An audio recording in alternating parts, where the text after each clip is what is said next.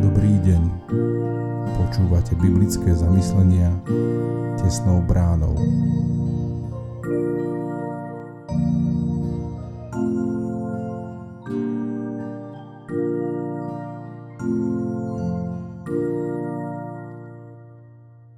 Dnes je sobota 1. oktobra 2022.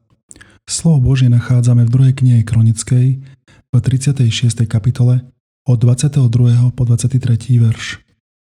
V prvom roku Kýra, perského kráľa, aby sa tak splnilo slovo hospodinovo vyslovené Jeremiášom, pozbudil hospodin perského kráľa Kýra, ktorý dal rozhlásiť po celom svojom kráľovstve a to i písomne.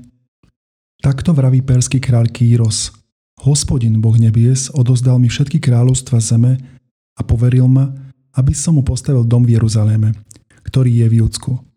Ak niekto z vás pochádza z jeho ľudu, hospodin jeho Boh nech je s ním a nech odíde.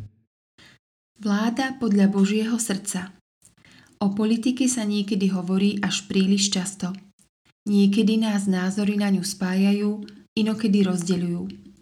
Ako kresťania nie sme príliš imúni a neraz sa vieme veľmi intenzívne pohrúžiť do témy vedenia krajiny. Dokážeme posudzovať, odsudzovať, dokonca až zlorečiť. Aké je však naše poslanie v tejto veci? Čo sme urobili preto, aby našu krajinu viedol Pán Boh prostredníctvom našich vrcholných štátnych predstaviteľov? V prečítanom texte sa dozvedáme o tom, že nový začiatok a úľava pre Boží vyvolený národ prichádza skrze nového panovníka. Už v prvom roku jeho panovania sa o ňom naplňa Božie slovo z úst Jeremiáša. On sa stal poslom dobrých správ.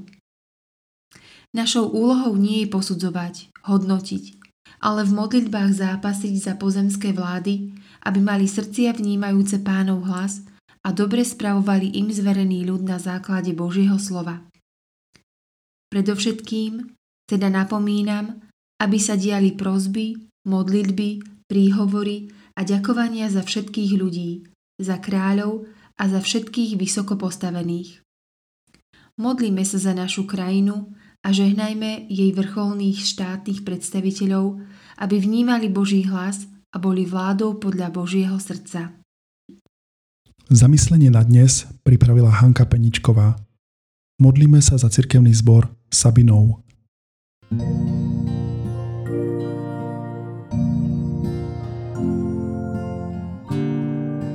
Prajeme vám požehnaný zvyšok dňa. Počúvali ste biblické zamyslenia tesnou bránou.